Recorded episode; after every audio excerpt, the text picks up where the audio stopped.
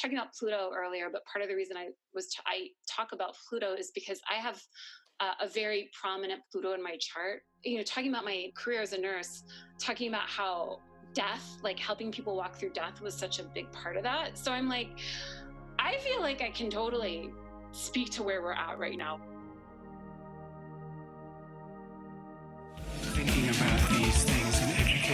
Educating the populace about them. I, am sorry, I, I, really don't know what you're driving at. I just don't. Holler and holler and holler. Perhaps the wall is bathed in a yellow light, or perhaps there's been some interference in Bob's brain, but that's how he sees the white wall. Hello across our pandemic fruited plain. This is Jeff Little. This is the Attentionist Podcast. I had the pleasure a couple of days ago of having a virtual communication through the interwebs. And my special guest was Rebekah Berndt, who is someone I met about six years ago in San Diego at a conference, and she was interesting and a paradox and uh, compelling. I recently got a note that she's expanding her work as a healer, a coach, an astrologer, and a psychic. All of these things you can find at her website, RebekahBerndt.com and the last name is spelled B E R N D T. The best thing to do is just to let the audio play, but we had a lively and fun conversation, and I learned a lot.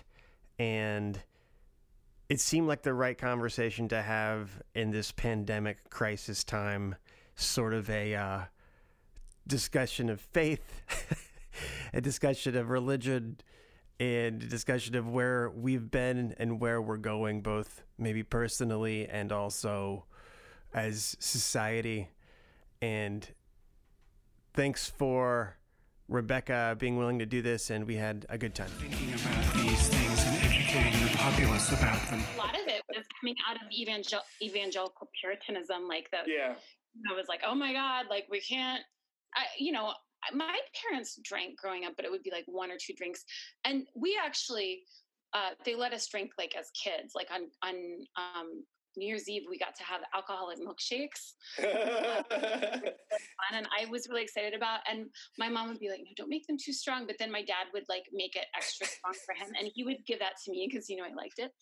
So that was only special occasions. Uh, but I knew a lot of people whose parents were, you know, very strict about drinking and of course there was a lot of like oh my god don't go out and drink you know when you're um as a as a teenager but even as like a young adult in college there was a lot of fear around that so i think there's something about being like oh we're free we can go out and be like cool people like the other kids you know yeah. like we're like hip you know we're hip christians yeah well and you know so much of I identify with that, and so much of my my early life too. So my parents were. Um, I, I, grew up in a loving home, and I have a lot to be thankful for. I, I try to always say that first, and it's kind of like a foundational comment. On top of that, there was a lot of uh, working through. Um, I would say now, I wouldn't have said this then, but a kind of religiosity mm-hmm. was like a big thing and that meant, well, we would never want to be known as people that drink. And then people that drink are often drunks. And we know that we have a few uncles in the family that are drunks. and, and, um, so there was a, a there was a pretty regular check-in with our family as to whether we were giving off any sort of stumbling blocks to anyone. Mm-hmm. Yeah. And so part of that was, of course, anything anything around alcohol or certainly drugs or anything like around uh, personal pure. I mean, from from my brother and I, like purity issues, um, and of course, like language. It's kind of all these very. I would just say that kind of having good manners was like considered a part of being a Christian, really, in our household. And uh, yeah, the emergent thing, you know, there was characters in the emergent church that were like from Ireland and uh, from like Northern Ireland, and, they, and they're still in it. I mean, I you and I probably could could list who those are. They're our friends still, but but it was there's a sort of like ruggedness about like just getting to, to like the ground level that I was like, wow, this is really you know. Um, this is really kind of fascinating, and it was all tied to, of course. Well, you know, Jesus was just on the ground level, and was was oftentimes called a, a, a wine bibber and a friend of sinners, and um, and that's not all the emergent church was about. Now, I don't want to reduce to them to that, but there was a kind of um, willingness to be misunderstood. That there was a very for a time, especially for me in my mid twenties and late twenties in particular. I think I really I was reading the books and really going to the conferences and yeah, it was it was it was helpful it gave me some new sort of um, mus- muscles. I think some conditioning. Does any of that ring ring true for you?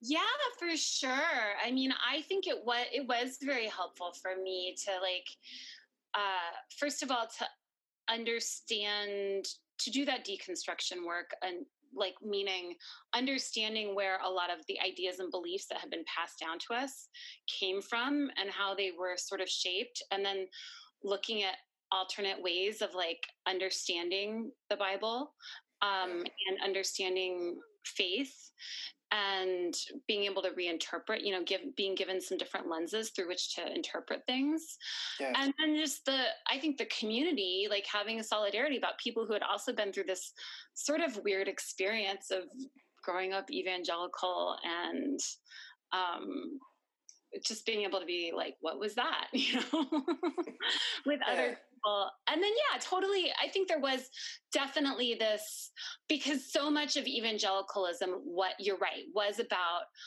being like not being a stumbling block. And it's funny because when I hear those words, what come to mind are, um, as a woman, as a as a as a teenage girl, there was so much put on us around the way we dressed because it was like you can't be a stumbling block to the men. right. Um, so like literally i mean so there's a lot of legalism around behavior in general whether it was drinking who you were associating with what kind of movies you were watching what kind of music you were listening to yeah that's good um, yeah yeah who yeah like i said who you're friends with and then you know what you're wearing like literally where you know you've got people measuring your hemline or measuring, mm-hmm. Like uh are your the straps of your tank top too narrow so and and in my youth group we had a six inch rule which meant that uh boys and girls had to be at least six inches away from each other at all times. No, they weren't even. I guess being gay wasn't even on their radar. no. yeah. That's um. You're you're. It's it's helpful in a way that you're bringing those things up because all. I was very involved with youth group, and we had. I remember the permission slips were the same no matter what gender you were. But so I would take my permission slip to go on like the trip to the water park that was coming up. It would, on my permission slip would be like, and ladies, part of you signing your permission slip is that you're only going to wear a one piece suit. And, mm-hmm. um, and then, you know, I just like things like that. I just remember because I would see it over, I would go on everything and I would see that. And I would, you know, things like, like you said, like a, signing a pledge of like personal behavior. We didn't do that for every trip, but of course, the trips were when you were really crushing it for youth group, you were bringing your lost or unchurched yes. friends. Yes. And, and then you're getting, here's where it got weird is you were getting them to sign the permission slips too. And it was like, or their parents, I guess. And it was like, that, that was always a source of, of like awkwardness. It's like, how strict is this going to be? And I'm like, ah, you know, as long as you don't let the one volunteer get too close to you, you don't got to worry about nothing, man. Just hang with me and so it was like just weird dynamics and those those really those did you know here so i'm now in my mid 40s i'll turn 45 this late this summer and i'm i've I, i've spent the last probably 20 years really finding that those things went into me those early years went into me pretty deep and I associated a lot of those kind of legalistic things with, unfortunately, not just religious things, but really like spiritual things. And I, I value spirituality, and I will, you know, I'll continue to to walk into that idea of spirit, spiritual health. Um, but I think for me, the the sense of religiosity that was meant to provide the spirituality, it was it was messed up for a while for me, and it it took it's you know there's been a lot of peeling back layers, and there's been a lot of there was a lot of I, I know in my um, I know in my personal life, just when it came to finding um, significant others in relationships, la- young ladies that I would want to become more serious with, there was so much um, kind of mi- misunderstood just from myself to myself about what does it mean to be in a healthy, uh, yeah.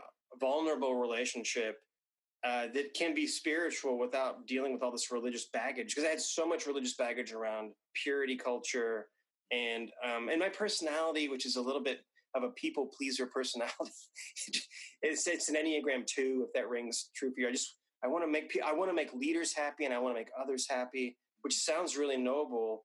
There's always kind of a shadow to that, and there's a sense of of uh, of um, kind of um, projection that comes with that uh, I'm just I when I talk about um, going deeper into spirituality and leaving the religion behind, I feel like that's some of the ideas that you're really digging up. Mm-hmm. And if you want, if any of that resonated with you, and I know one of the phrases that you're interested in and, and really writing about is exercising Jesus. I, love that. Not exercising like lifting weights, but exorcising Am I saying it right? Yeah. Yes. Exorcising. Yes. Like performing. Any, yeah. Yeah. Like a force. Thank you. Um, yeah. To, I'm curious about that, and I bet that is a helpful image to me. Go. Just any ideas on that? I'm curious. Yeah, it's so interesting because I've been thinking a lot about this like spirituality versus religion thing as well.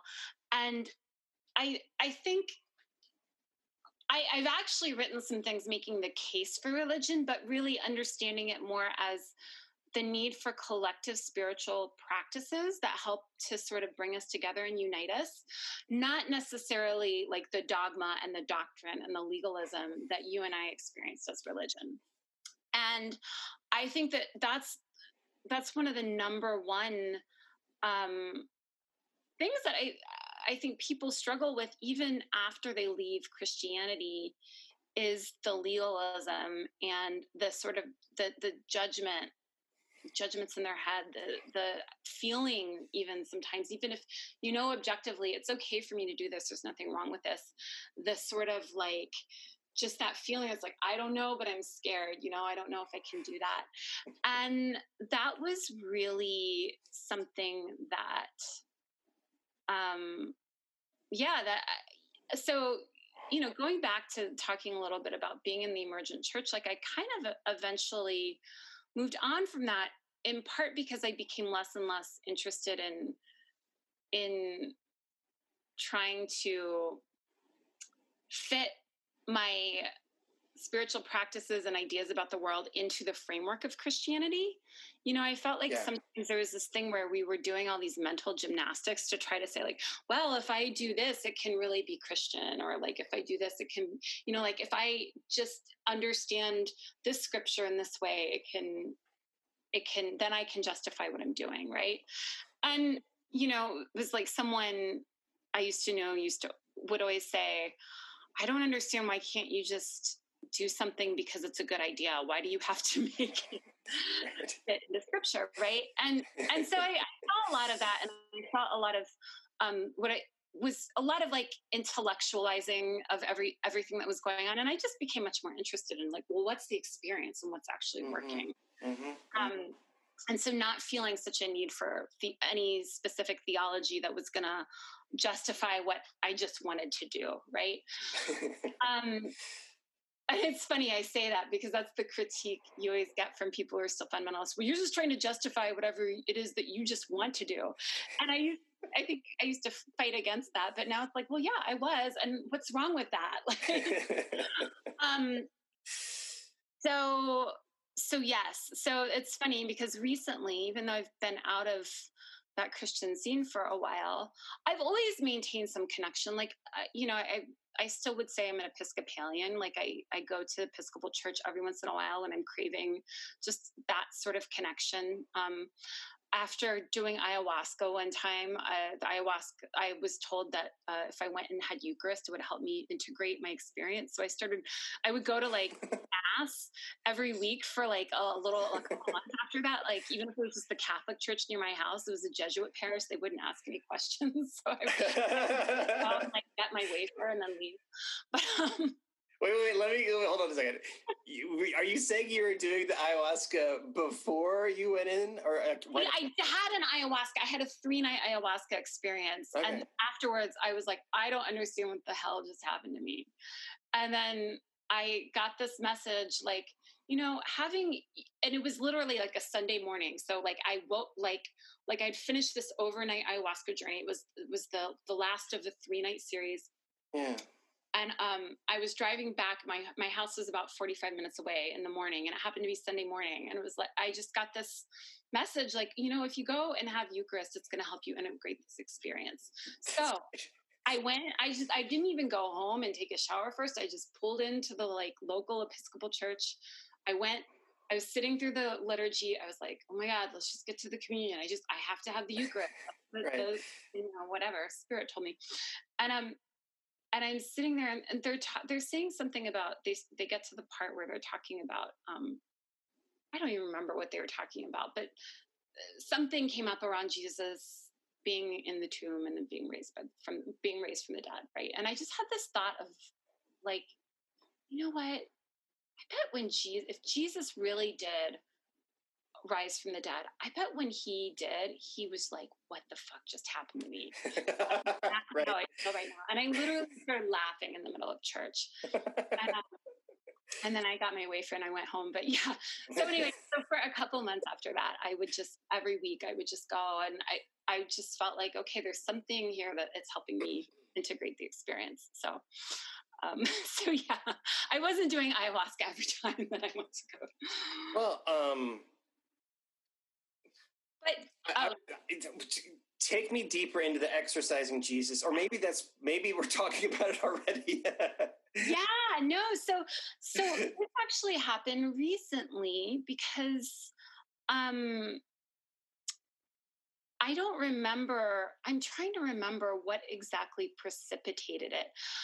I think I was just feeling like I wanted to go to a new level in my own spirituality. And I I do some magical work and things like that. And I think I was, yeah, I was just wanting to go further. And I felt like there was this fear that was holding me back from fully going into that.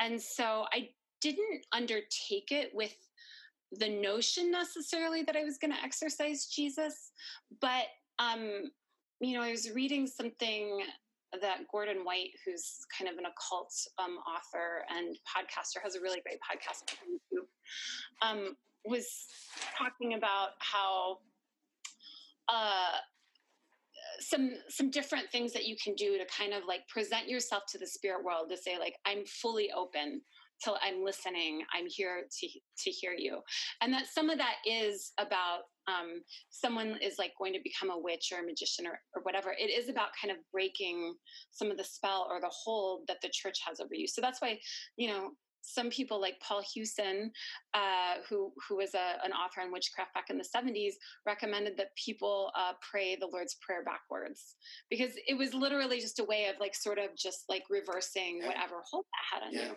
And um, and so the, so Gordon White suggested either doing that or doing a headless rite, which is a really old ritual that comes from I think from the Greek magical papyri. But um, it's essentially just a way of kind of saying like, okay, I'm taking sovereignty over my own life, and I'm sort of opening myself to have contact with these spirits. So I did that. I went into the woods in the middle of the night um, and it was like in Prospect Park, so I was like in the city, so it's not like I was like a remote place, but it was still kind of scary to go. Yeah. I mean, it, there are some deep woods there that you can go into, and I went in the middle of the night and I did this rite, and then I um, I actually invoked a goddess, uh, the goddess Hecate, um, and said like, "Hey, I wanna, I wanna learn from you. I wanna, I wanna understand you." And she's she's considered the goddess of the witches.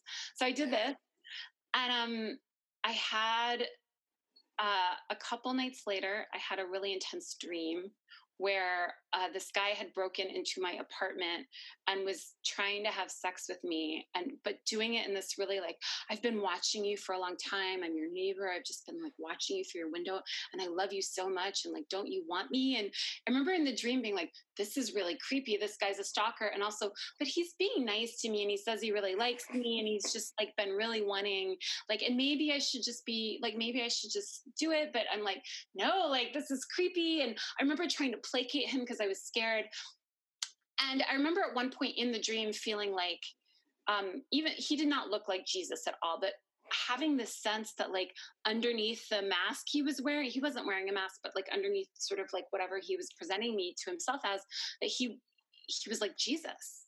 Mm-hmm. And, and what I would really describe as the evangelical Jesus. That's just, mm-hmm. I'm just knocking at the door of your heart. Won't let me in? I love you so much. I've yeah. been suing you and blah blah blah blah. blah. right. And, and so anyway, I woke up from this dream and I was like, that was really weird. What was that? And then I went to yoga. And while I was in yoga, I had this um essentially I started getting really sick and feeling like there was a vomit. And I was like, I don't know what's happening. I had to like lay down. Hmm. Um, and then I laid down for a little bit and I got up again and uh, all of a sudden I had this memory come back of um, a, basically a pastor molesting me when I was very young. And this is something, you know, even now it's like I have, no, it's, it was so young. I can't, it, it's not something that I feel like I'm going to go back and try to track this guy down. I mean, I don't even know if he's still alive. It was like so long ago. I have no way of proving it.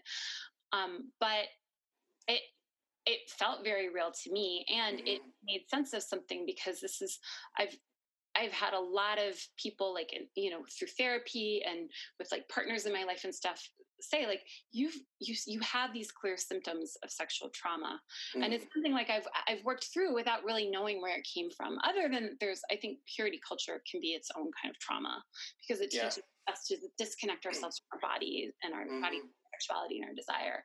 But it always felt like there was something more. Uh, but I just didn't know what it was. And it just like, it came to me and it was so clear. And I was like, oh my God.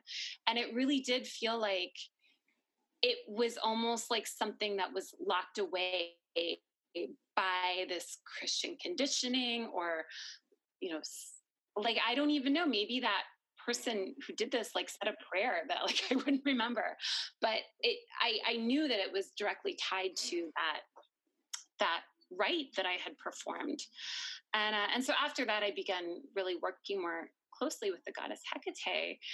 And it's interesting because, um, I mean, that was only back in like September or October. Mm-hmm. And, you know, I've never felt like I'm totally against Jesus. Like, I have times when I'm like, maybe we'll be engaged in more Christian practices and times and less. And mm-hmm. it's funny because I really thought at that point, like, okay, I'm really, really just done with Christianity. But what's been interesting to me is um, I, I, I've as I've as I've worked more with Hecate, and as I've I, you know I, I have had an ancestral sort of honoring my ancestors practice for a while and i i will say there's like a specific ancestral spirit who is I see, I, I experienced her as a druid, um, going back to like through my Celtic lineage. Mm-hmm. Um, so someone who is pre-Christian. Mm-hmm. And I really feel like between her and Hecate, I've actually been guided to re-engage with Christianity um, as an ancestral practice because it's mm. part of that, my ancestral lineage, yeah. and because there's something there that needs to be healed. Yeah. And understanding that, like you know even even when this thing happened i understood like there i, I do believe that there is a jesus beyond whatever the evangelical version of him is mm-hmm. and what's interesting is that i found out in in researching hecate more that um, one of the ancient greek pagan authors who was a neoplatonic author and i can't remember if it was porphyry or plotinus but one of them, and this would have been, I don't know, the third or fourth century AD, I think. One of them, you know, was was was known for like sort of writing against the Christians, not so much because he hated them and wanted to persecute them, but because they were just really annoying Mhm. um, to to pagans and like always shitting. pagans. And um, he he recounts this episode where he goes to an oracle of the goddess Hecate and asks her like what's up with these christians what's up with this jesus and these christians and the oracle says jesus was a very holy man Hmm. and he should be respected Hmm. and he's like with gods now in heaven Hmm. but his followers got it all that sounds about right. Yeah. um, so let me let me just. This is you said so much interesting stuff. I want to like figure out how to jump in. It's like a jump rope that's going pretty fast. I'm going to jump in, and uh, when you talk about Hecate, if I'm saying it correctly, the goddess, is that Mhm. is that something? I mean, it's a supernatural consciousness. Something in the realm of like an angel. Is that? I mean, would you use that word, or would you just say, ah, not yeah not not that far? That's interesting because I think, um, you know, there's different frameworks for understanding what these beings are. hmm Excuse me. And certainly, um, it's interesting how they get reinterpreted throughout history as they Mhm. sort of shift across cultures. hmm So, I mean, sure, I think you could understand her as something like an angel. I wouldn't say that because um, angels, I think, are just coming from a different, a little bit different metaphysical framework. Okay. But um, no, I I think that these are real beings, and they are both some somehow shaped by human understanding Mhm. and also existing beyond human understanding. I mean, when you Mhm. have like a real experience of receiving a, a either like a message like that is prophetic and it actually Mhm. happens, Mhm.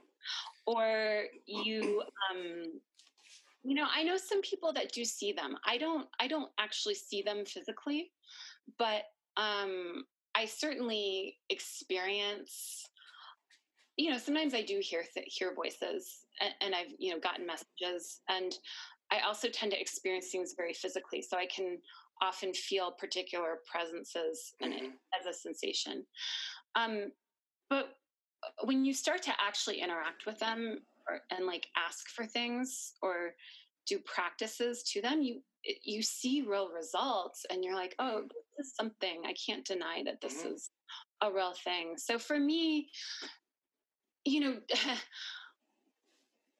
what we call gods and angels and demons tends to shift over time Mhm. so of course there's a lot of a lot of beings that pagans would have understood as gods or you know pre-christian people would have understood as gods but then christianity gets comes along they get turned into uh, demons or sometimes they get turned into saints Yeah.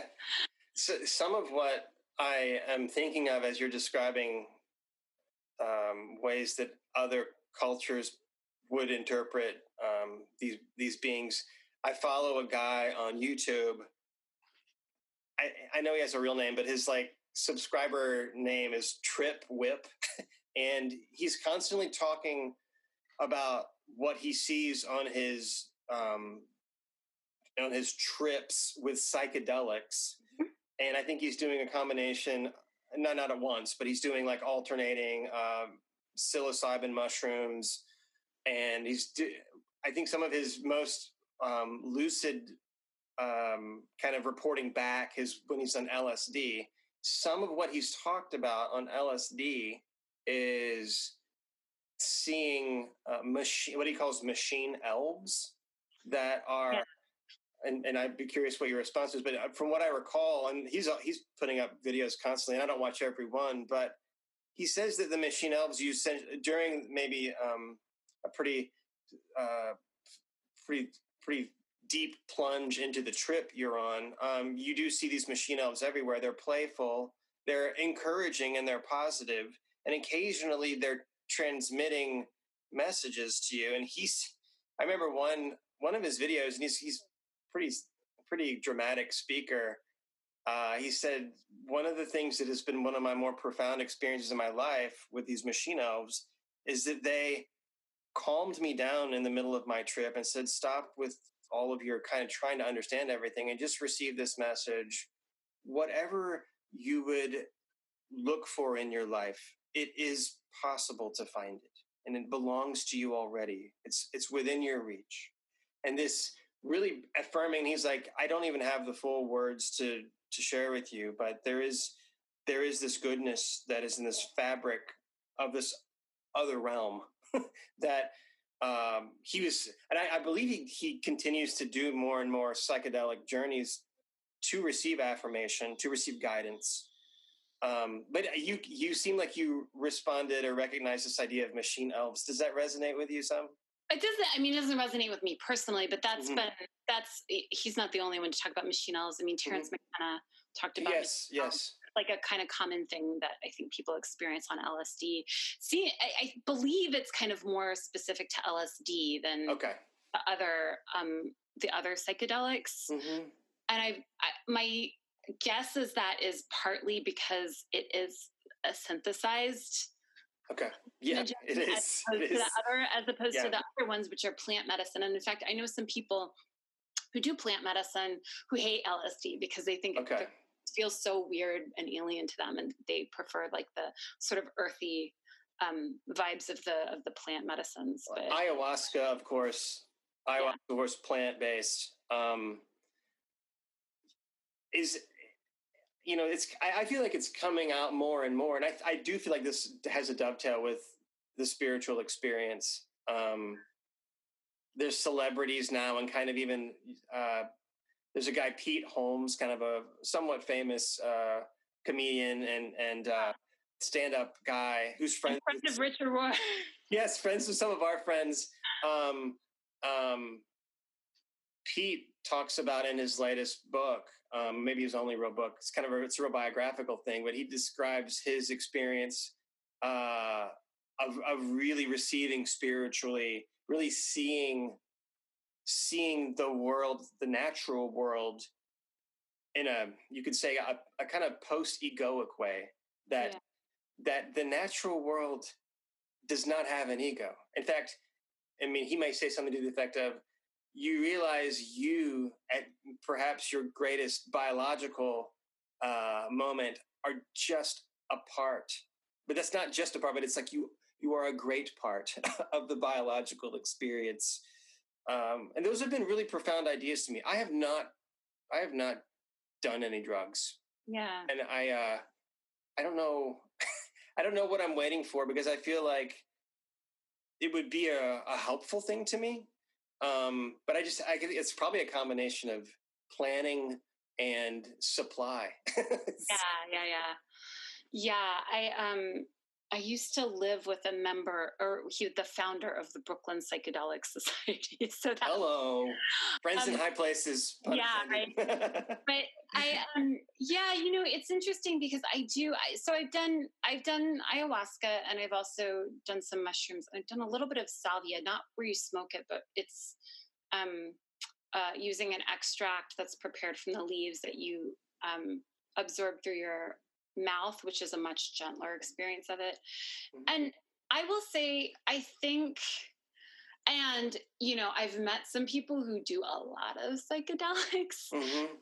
and I I think that there's and, and then I'll say the other thing is I have some friends who are like more like the spiritual contemplative meditator Mm. type who are really like like I don't know about all this psychedelic stuff. I think it's gonna like take people off the rails, you know, and they're kind of worried about that. And I will say, I think there is something if you go back to these indigenous cultures that really used these plants as medicine, Mhm. um, and and you talk to the shamans who really work with those, like they have a tremendous reverence for the plant and there's a lot of preparation that you go through to like experience that or even to learn to like work with it and administer it. And if you have a really good shaman they they are able to work with the consciousness of person of the person on that plant to really facilitate some deep deep healing. And there's uh, I do think that there's an experience that is available there that it's not the same when we're just like even if we're we're taking it in a more serious way like mm-hmm. Um, mm-hmm. our home you know i know people like try to make it a ceremony and, and take it in their home i think i think we are missing out on something a little bit um and i i do think there's people who just like take it repeatedly repeatedly and like my own experience has been that um, you can get some really interesting stuff on psychedelics, but there's also, this is the same thing in the psychic world. There's a lot of noise coming through. Like there's lots of spirits flying around that will tell you all sorts of things. And like learning to discern like what's actually valid and valuable and like what's just, you know, more nonsensical is mm-hmm that is a real thing. Mm-hmm. That's a, a, real discernment that has to be made. Um, and there's a lot of things that like seem profound in the moment, and then you realize like, actually, you know, I don't. that was really so profound. So I, I, and that's not to take an, away at all from like the the real meaningful experiences that people do have on the, those substances. But I would love. Uh, I, my own intuition kind of just my own i guess um what i feel like i'm seeing is that those those those plant those plants the mushrooms and ayahuasca are wanting to be disseminated in part because they know that we we need to wake up to the fact that there's a world beyond just like our western materialist understanding mm-hmm. things mm-hmm. and like mm-hmm. the earth actually needs us to wake up to that because uh, there, you know, because it, it we're right, really in this crisis point right now. Mm-hmm. And so I think it's great that people are able to access more of that um, and have those experiences. And I would love to see us, number one, like think more about how to do that, like respectfully and sustainably, like work with mm-hmm. the plants, and then like see people really developing real skills with how to do, you know, mm-hmm. deep healing with it um, beyond just like the sort of like fun personal experiences. So I, I don't. I really, I really appreciate that delineation between um, the rec- the sense of it being a recreational moment versus a. Um, you mentioned a shaman, which is takes us into that spiritual um, kind of enlighten, enlightenment space where uh, there's a desire, like you, I think you used the word healing. Mm-hmm. Is what healing is possible? I mean, that's the question I would have. If I could see myself, for instance, in a uh, in a narrative that was perhaps a, a greater narrative than the one that I just make up as as for better or worse, probably mostly a materialist, and I'm I, am i am very much a son of the 21st century, and I mm-hmm. I get I'm not I have moments of transcendence, but I you know I'm sub I'm often subjected to just the classic um, you know whims of being a 21st century uh, goofball and being distracted. Seeing myself in as part of a natural story, were that to be available, I think that would be helpful to me grounding. Um, mm-hmm. I, I, think I think it would help me to slow down and. Mm-hmm.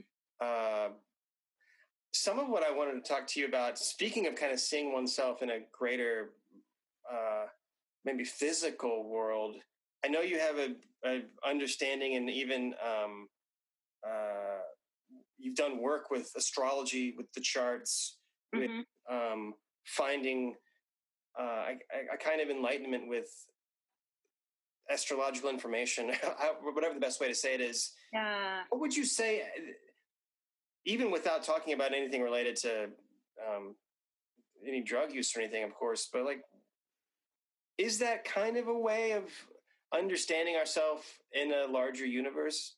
Yeah, I absolutely I think it is. You know, it's astrology really began with people uh, it, it's very very old and it starts with people looking at the stars hmm um, to measure the seasons and also Yeah. to like and also to navigate by so you so like Mhm.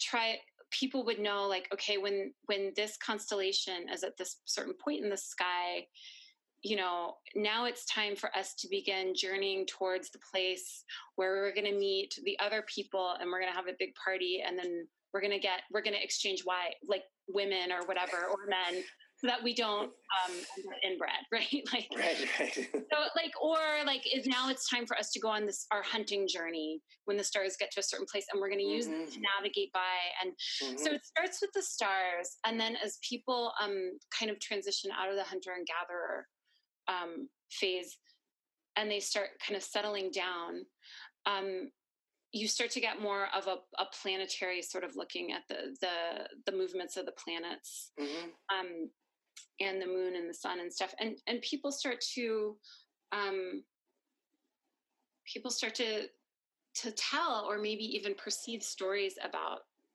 about what's going on and so they start recording it and they start writing down like this is where the planets move this is what they did this is where the stars moved. And so ancient babylon or ancient mesopotamia is really where you first start to see um, the beginnings of what we recognize as astrology today. Mm. um, and they were doing all these really detailed observations and as they were doing this they were had questions about what does this mean?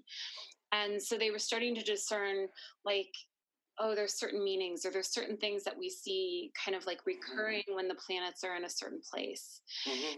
and so I think, you know, first of all, our modern uh, science of astronomy would not exist without that. Yeah. And secondly, the way the way I was taught by my teacher to understand astrology is it's it's a sim, it's a language with which we are communicating with the universe, and the more you pay attention to it, the more you actually start to receive messages through it. Mm. So I can, you know, I can definitely look at my chart and say like there's certain times like when when I'm having these certain transits from Pluto, like I always know that my life is going to get fucked up in some way. like something's just going to like get there's going to be upheaval and and and Pluto is like a um all about death and rebirth. Pluto Pluto's the Mm. god of the world. And so it's always like a period of death and rebirth for me. And it's interesting because I'm in the middle of a really intense Pluto transit right now. But because I've been practicing astrology, I knew it was coming up and I was prepared for it. So when I could start to see like something wasn't working anymore, it became much easier for me to let go of it and say, okay, I know that like I've just, that's going to be hard, but I've got to let go of this. And there's going to be something better on the other side. And it's okay Yeah. and that's been tremendously meaningful for me that's been really useful for me to have that understanding so um yeah i do, I do think that we are part of you know it's, it's Teilhard de Chardin, who was a Jesuit priest and also a paleontologist, a legitimate scientist who um, was responsible for some, you know, big discoveries. Like uh, I think he helped to um, he was like a part of the dig that found like i don't know some ancient hominid and who was very much Hmm. into evolution you Mhm. know and thoroughly a scientist was also a mystic and he said all matter is consciousness all matter is consciousness Mm. consciousness everything is conscious and and if we understand that the universe is part of this bigger consciousness Mhm. yeah why can't we be it why can't there it, that consciousness communicate with us through the movements of the planets um why can't it communicate with us through It feels really. Um, it feels like a, a positivity that you're describing. That I mean, you, you spoke about the the Pluto and being uh, a sense of transit, and you and you have a personal sense of being um, in a transitional time. Could you explain, with no desire to get specific, um, but is it almost like your actions would possibly have more um, success transitionally, for instance, um, during a time of, of transit because of the way the chart is moving. I mean, I'm just trying to find like a practical Yeah. for like how how you might change the way that you're doing things um, in a day or a month or a week when it comes to knowing that you have perhaps some additional energy to work with in a particular way. Ah, totally. Um, yeah, I think that I'm not now. I'm not one of these people who like totally is planning my life by the stars all the time. You know, like um, I, think personally, I think if you have to do that, maybe you, you it's like not always super healthy. You know, it, you need to have a, your own sense of flow. But like I do, when I'm looking at like, okay, this is coming up, and say um, Jupiter is going to be in my second house of money, like this is, might be a really good time to work on um, creating some wealth for myself, Mm. or you know, trying to trying to make some money, or you know, now now it's going to be. Uh, debilitated and so it might be more difficult um, to make money right now. Like there's some really practical things like that that you can get and there are also things like um like for me just the fact that i knew this this pluto transit was coming up meant that like i wasn't freaked out when like things started getting disrupted i just was like okay this is part of something bigger than me. And I I don't have to let my i don't have to let myself become so um so troubled by it. Hmm I can I can just trust the process and go with it, um, and kind of go with the flow. And then it's also like I, I've had some, you know, I I can look and say like, you know, there's this thing I really really want to happen, um, but it's probably looking at my chart. It it might not happen for a couple of years, so maybe I just need to let go and just not worry Mm. about it much, and hmm it'll it'll Mhm. happen. It's the right time, and a lot of times that that that turns that tends to be pretty right. When I read my horoscope, I, I'm sure I'm reading it in the wrong places. They're too probably like cheesy. um, I I gotta say it's so it's such a relief. However, um, just to have what obviously is a completely detached third party, right? Like the so for me, it's Leo. Um, the, the, whomever is channeling the Leo energy as a writer is putting it in this little blurb in the paper or the internet or what have you. And I got here's I, I got to say that having somebody connect a few things, however abstract, and hmm it it is it's a net positive for me. Um, I think you know you said it a minute ago. If one was to only use their chart and their um, astrological information, you know, looking for connections around every you know uh, corner in life, it would probably be obsessive and hmm unhelpful. But as someone, I, you know, I, I probably struggle a little bit with anxiety generally and with obsessive thinking to a degree. It's a relief for me to go into the astrological space and experience some kind of ancient motion that ah. puts some puts me in perspective. I mean, you know, just the idea. I mean, just the idea sometimes laying in bed at night and I can't sleep and remembering I am incredibly tiny. My physicality is incredibly, incredibly, incredibly small. Ah, And here are, you know, to tie it back to astrology, but here are these patterns that have existed for millions and likely billions of years that are continuing motion and have been a guide back in ancient Babylon and Mhm. a guide to the Egyptians, as best I understand, and to many other phenomenal cultures. I think that's helpful. yeah yeah you know and it's it's it, what's funny is like it's tying me back to the concept of religion a little bit because there's something about investing um energy or just like paying attention to the same symbols that people have been using throughout history that can Mhm, mhm. ties you to that whole stream of humanity throughout time and really like the, the world in general and so just like one of the reasons that I, I continue have continued to choose to find ways to engage in the Christian tradition, even if it's in a very heretical way. um, is that and and what I mean when I talk about ancestral lineage is that when when we engage in some of these things, it's like I really believe that like when you're engaging in something that has a tradition, there is more power available to you through it because Mm. other people throughout time have been investing their energy in it as well.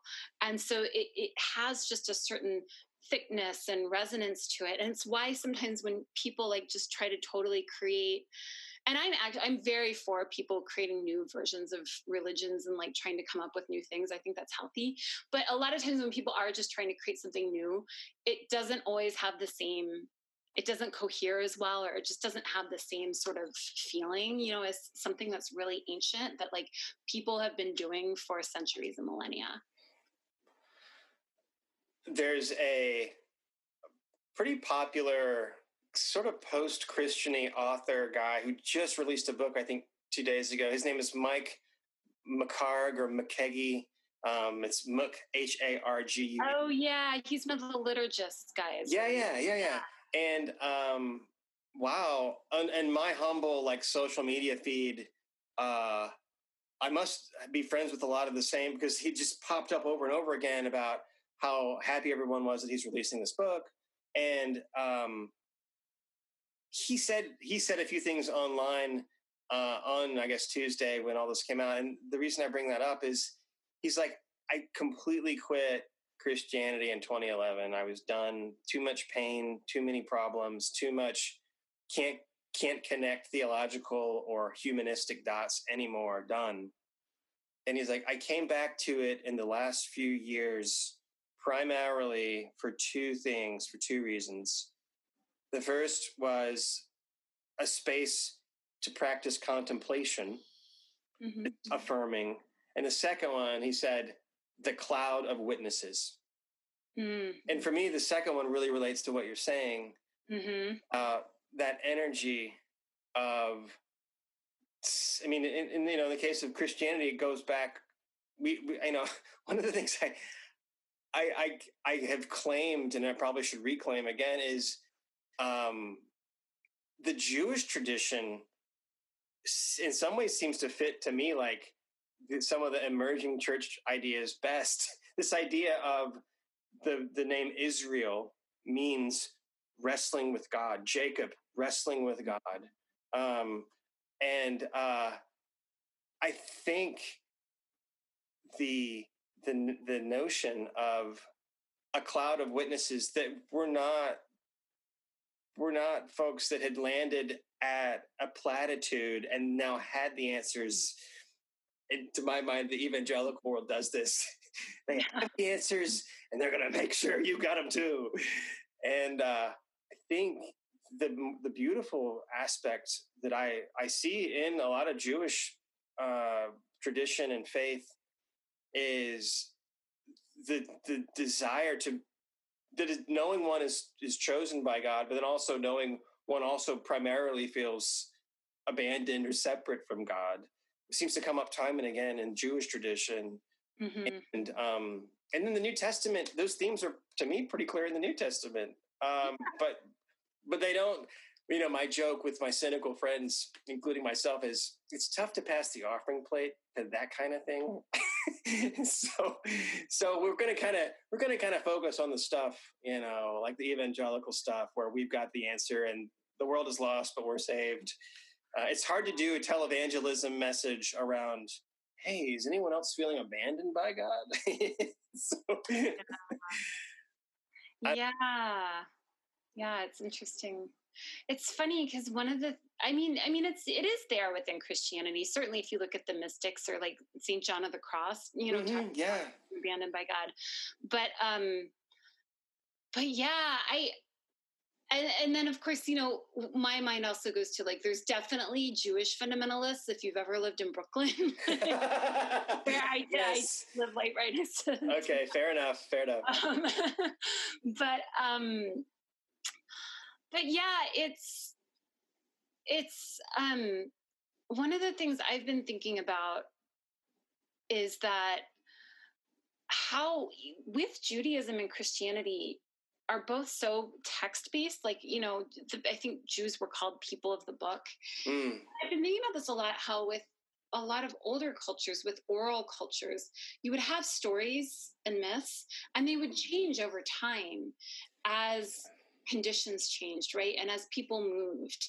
And it, like the, the content of the stories would be there like the essential lessons would be preserved but they would adapt and change Yeah. and you can actually there are people like who have done this who who are like anthropologists and people who have traced the migration out of africa of people out of africa based on the mythology and the ways that stories Mm. change Yeah, Uh, yeah. see the continuity, right? And um, the thing is, once you write it down and put it on a piece of paper and say, "This is the story. This is the tradition," Mm, it can't evolve anymore that's good. because Yeah. it's so much more difficult to evolve. And I think that's part of the problem that we're facing right now Yes. Um, in Christianity. And part of the reason I'm really, I'm putting out this idea of, of trying to understand it again as an ancestral tradition that I engage with on on that level and that I have a responsibility to show up for. But but what if we started to look at like what if we started to get away from the book and me- saw it more as a continuity of Mhm. practice like and as a connection to our ancestors and less as like a, a book of rules that says like this is what we have to do um and like what if we started writing new stories like what if Mhm. started you know i think people are already doing that to some extent um anyway yeah sorry i don't know where i'm going with that i, I don't know if that Well, I I um I really resonate with you discussing the the Bible as this um I guess this this written text that you know in in my uh in my in the in the my early life and I'm my my um my family I'm I'm kind of a black sheep and I I still get I still get in big and small ways from my family and extended family sometimes like a, a new study bible with a new way of looking at things. Yeah. it's been published and the the intentions are all great and i, I don't want to make fun of people. Um Yeah. But the the it's what you were saying it's like uh i i don't i i feel like we're not being completely honest with ourselves as human beings when we keep looking to these written stories um, that in most cases i mean it's humorous to me that we take as christians these letters written from a specific person to a specific audience thousands of years ago and we're like well these are for us today like come on i mean it's a little bit hard we're it's a little bit hard for me to to believe that I need to do things in the Pauline epistles. He's clearly it's not that I don't get it. I mean I I do. There's some good affirming things in there, but I just don't feel compelled by that. It doesn't it doesn't resonate with me. At least I mean I think I've just had the feeling that I've outgrown yeah having that that sacred text feeling. I can can any of us look at ancient literature and get things out of it? I think absolutely, and I Yeah. do feel that way when I read the Gospels occasionally, which I still do. I do, re- I do resonate. I do care about what's in there, but I don't like feeling like it's something like a blunt instrument meant to moralize into my life in 2020 yeah. It seems like it seems like it's not fair it's not fair to the text it's not fair to each other. Um i don't know any thoughts on that? Yeah no i totally you're right it's it's actually not fair to i like that too because like we're putting way too much weight. Like i don't know when paul was writing these letters was he really thinking like oh my god this is going to be like what 2000 years later people are going to come and read this letter and like you know like try to completely measure their lives by it. Um yeah it's not it's not fair to the text and it's not fair to us either. And i think um yeah we need to be able to read these stories and, and maybe see ourselves in it see ourselves in them from time to time but also we need to be able to tell our own stories. And you know one of the one of the things like i think about this a lot because i've I, have i I've had very profound experiences with both mary and mary magdalene. And there's all this like people like getting channeled messages about like mary magdalene and jesus actually being like lovers that like had some sort of tantric practice and that's what allowed mm-hmm. us to like do his healing and stuff which i don't know i mean that sure that might be true i definitely think jesus was participating in some pretty like intense energetic practices like to be able to do what he was doing mm-hmm. but the bigger thing about that is like it speaks so much to a need we have to believe that this person that is so important to us was actually human being who had sex and who had actually loved someone and had a relationship and to believe that there was uh, it's possible for a woman to have had that level of spiritual depth and wisdom and sort of realization of her own divinity as well, right? Like yeah. Yeah. we need that. We that's that's what we need. And like whether it literally happened or not, I don't know, maybe it happened in some alternate intergalactic dimensional timeline or something. but, but there's always that. There's oh yeah.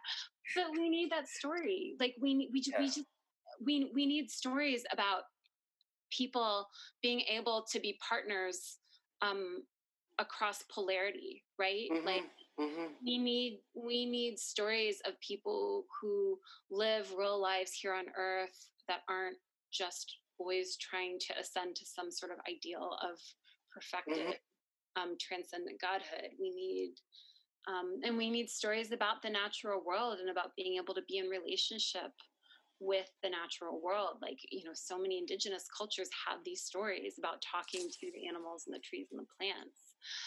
Um, and yeah, I, I, I think, I think it would, and I think that um, if we look at Christian history throughout time, people when when cultures got Christianized, they always found ways to blend their whatever their indigenous you know or or pre-christian belief system and practice was with christianity. And it's never been accepted as official christianity but it's always been going on on the edges right? Yeah. And that's what uh, that's part of what i think that to me that is also part of the christian tradition that we have access to to reclaiming. Yes.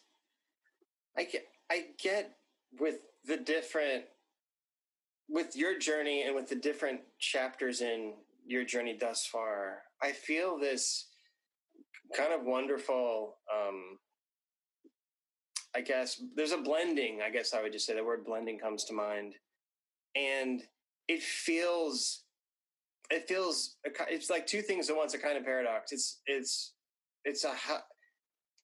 It could feel, I guess, unfundamentalist to each of to, to the several things, um, it could feel like, well, a good astrologist would never also um, be seriously thinking about Christian dogma.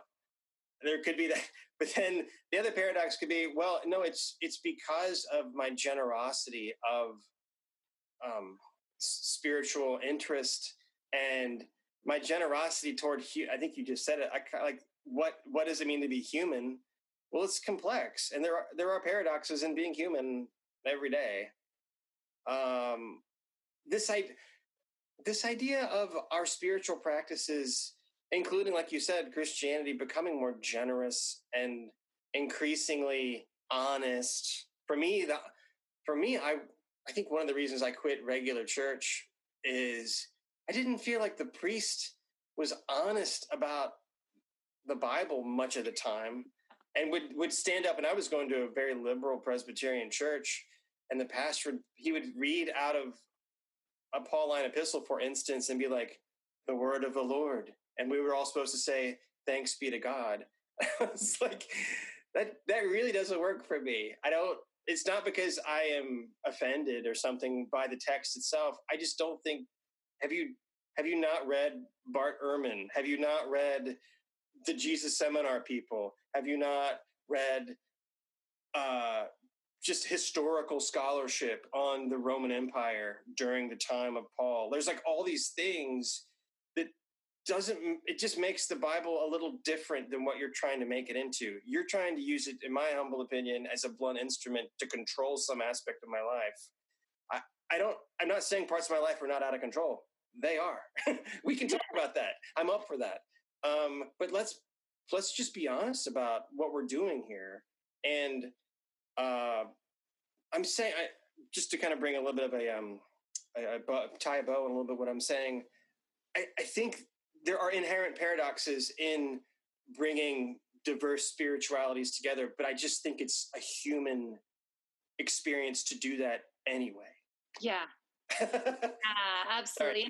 And, when you talk about when you talk about control, I mean that's exactly it. Even if even if that like very progressive Presbyterian pastor is not necessarily trying to control people, you know, like consciously, like that's look if, if, if we get real and look at the creation of the New Testament canon, that was what was going on. Like they were mm. trying to say, like they were trying to control the situation and say this is who gets to be in and this is who's out and that's what if if Christ, if it hadn't been for like you know that it never would have been able to become married with the roman empire mm. right like so so that that um that desire and attempt to control in a in a very sort of rigid way i think is baked in from the beginning.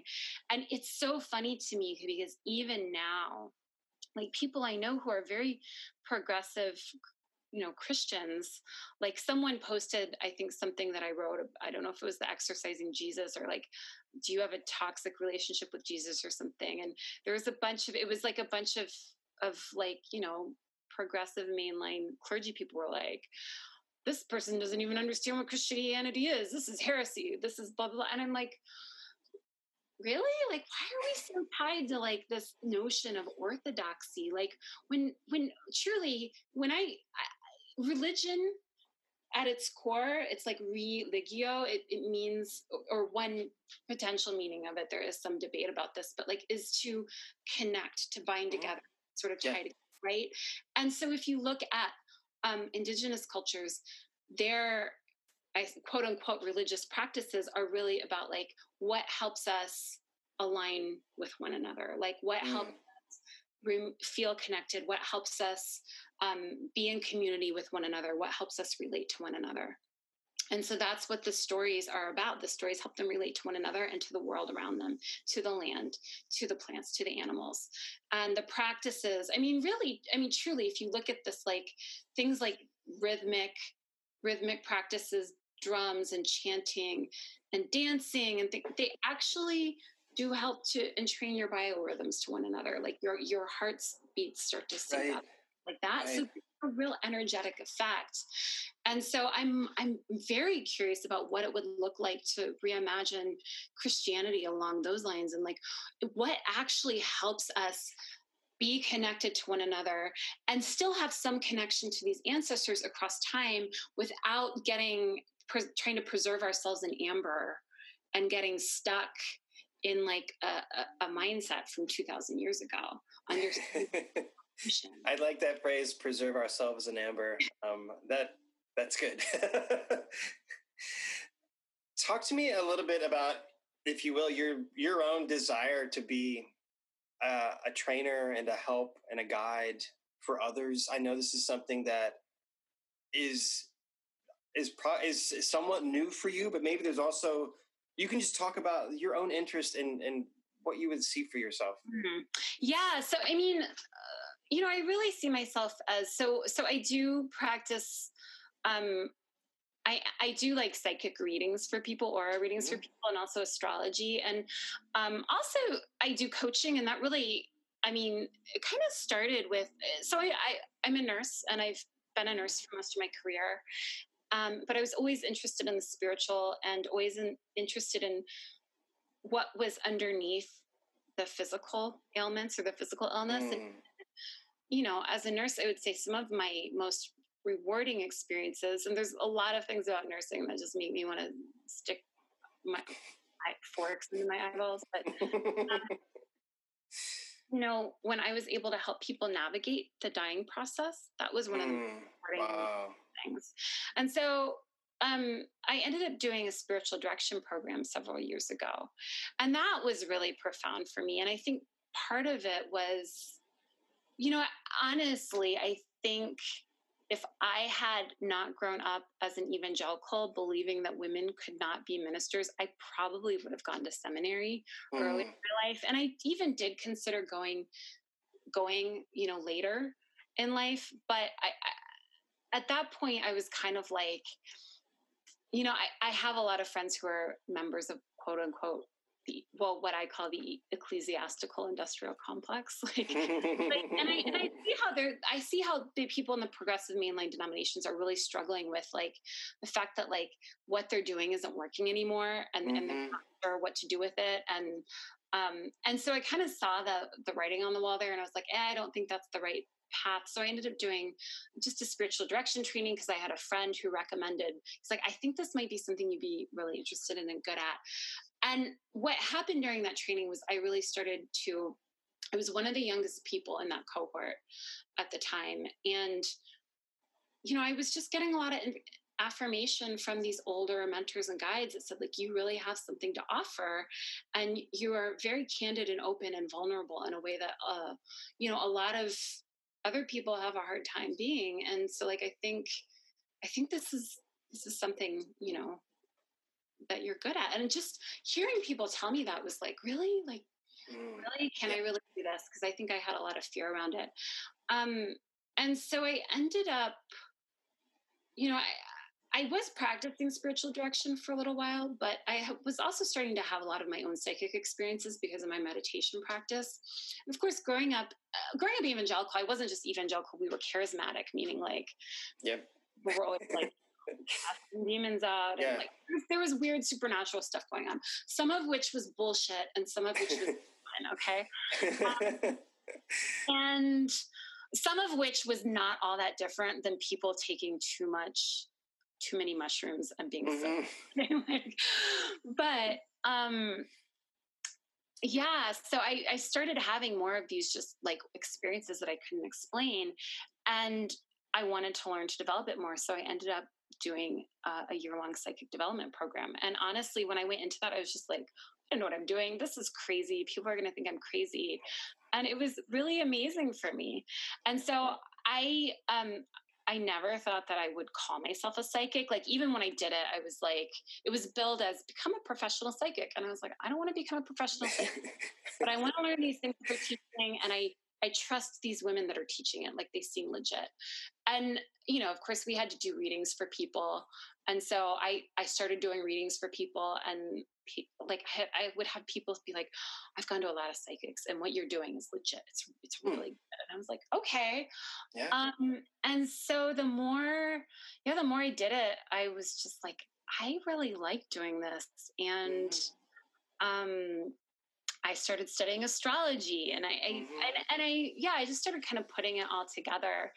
And so I've been doing that um, really for the past couple years, like doing readings for people.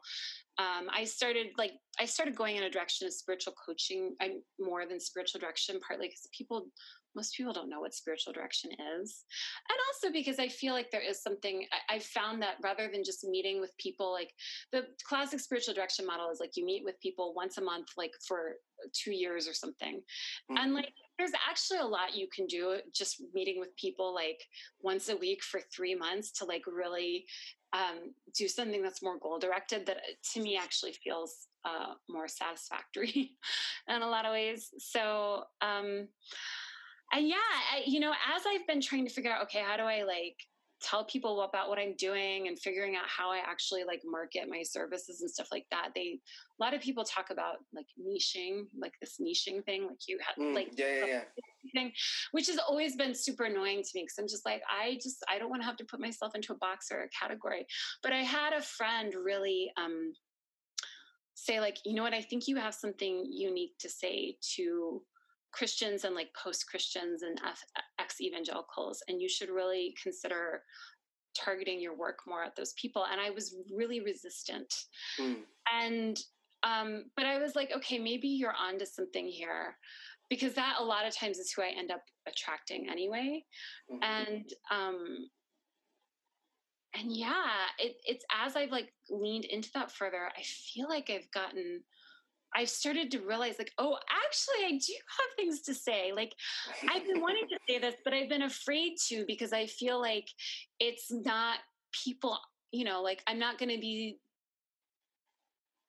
people aren't going to take me seriously or they're not going to see me as legitimate or like these like super um you know what I, like god god i love richard rohr and a lot of these christian contemplative teachers but i'm like well they won't take me seriously because i'm talking about psychic stuff or astrology or whatever. I don't know why i feel that way but i do.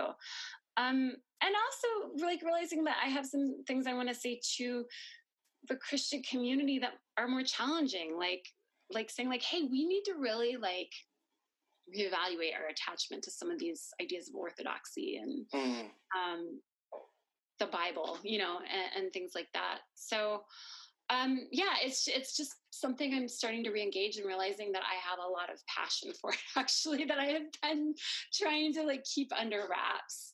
So, um, I think it's great. I, I, I looked through the different offerings and let me just, uh, oh, I should probably let you do it, but I think your website is www.rebekahberndt.com, right? mhm, It's yep. B B R N D T. Um, Yeah. and Rebekah with a K H. Re- Yes, Rebekah with a K A H.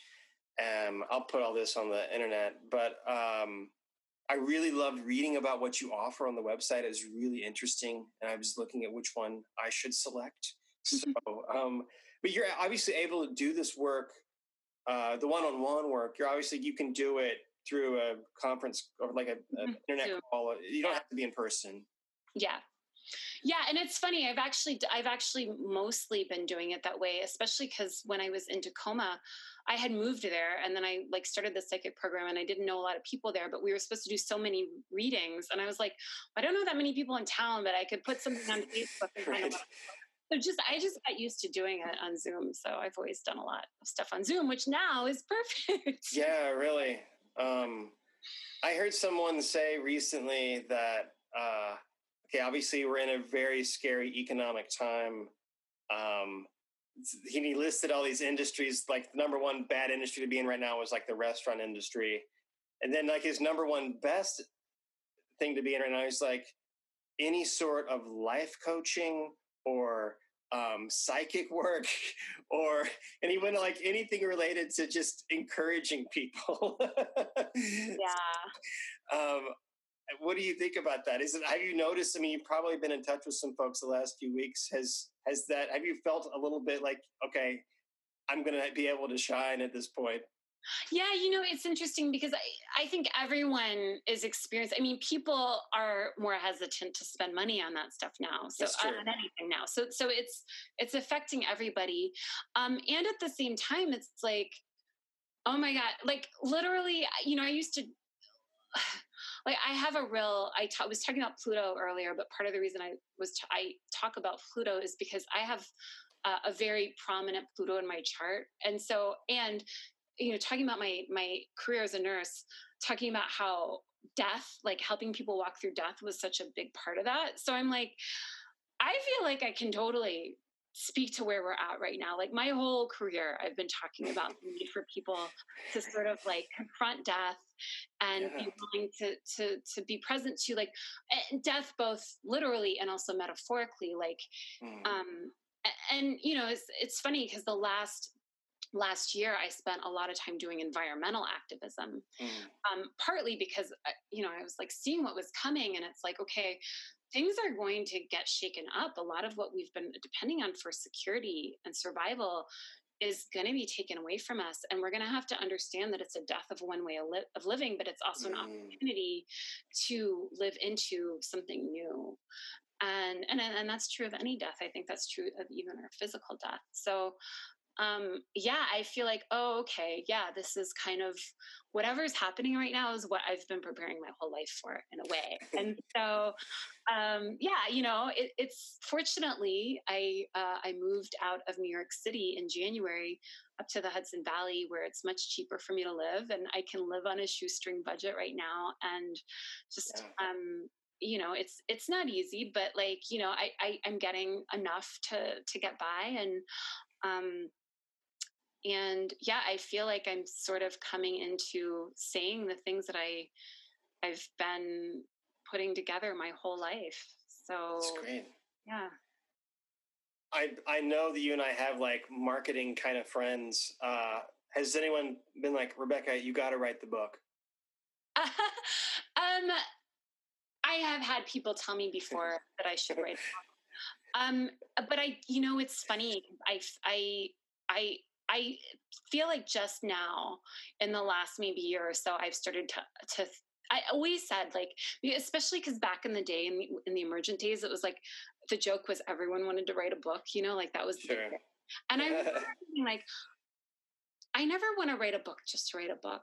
If I want to write a book, I want it to be because, like, when Jesus comes and says, "The Spirit of the Lord is upon me to preach," I want it to feel like that, and that's actually I'm starting to feel that take shape in me. So, um, yeah, I feel like I may write a book at some point. We'll see. Well, that's wonderful. I I really believe you have a a, a wonderful vantage point, full of kind of redeemed, um, maybe challenges of things that were kind of unusual or not unusual, but kind of common. But you took things from your early life, primarily the, the fundamentalistic business, and then you found you found yourself after you put that if you uh, that fell to the side to my to my um, opinion and you found and are still finding these ways of spiritual guidance and turns out it's not that you have to turn away ancient um, wisdom hmm it's a matter of integrating it Yeah. and, and the ancient wisdom, including the Christian ancient wisdom. And you know, I, I certainly was. I certainly believe there's ancient wisdom in the Christian and Jewish texts. Um, but I, I don't. You know, I what I pick up from you that's encouraging is it's it's there's material to work with from all these different directions, and it's we're in in a sense we're in a very safe universe. Mm.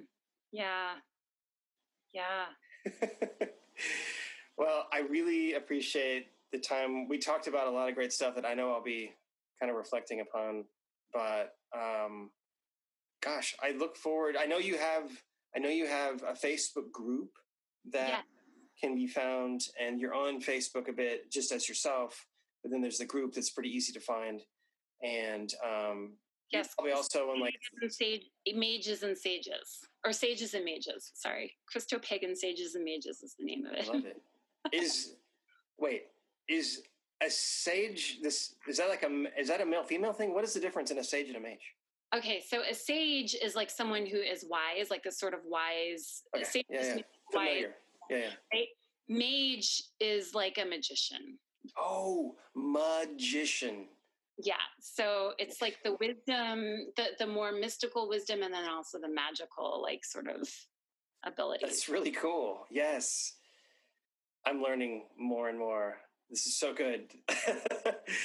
well, hey, thanks again for doing this. And uh, Thank you. look forward to being in touch and just continuing to watch all the great stuff that you're up to. Yeah, thank you. It was so great to talk to you. I'm sorry, I, I really don't know what you're driving at. I just don't. Hollered and hollered and hollered. Perhaps the wall is bathed in its yellow. Wall is bathed in its yellow. Wall is bathed in its yellow. Wall is bathed in its yellow.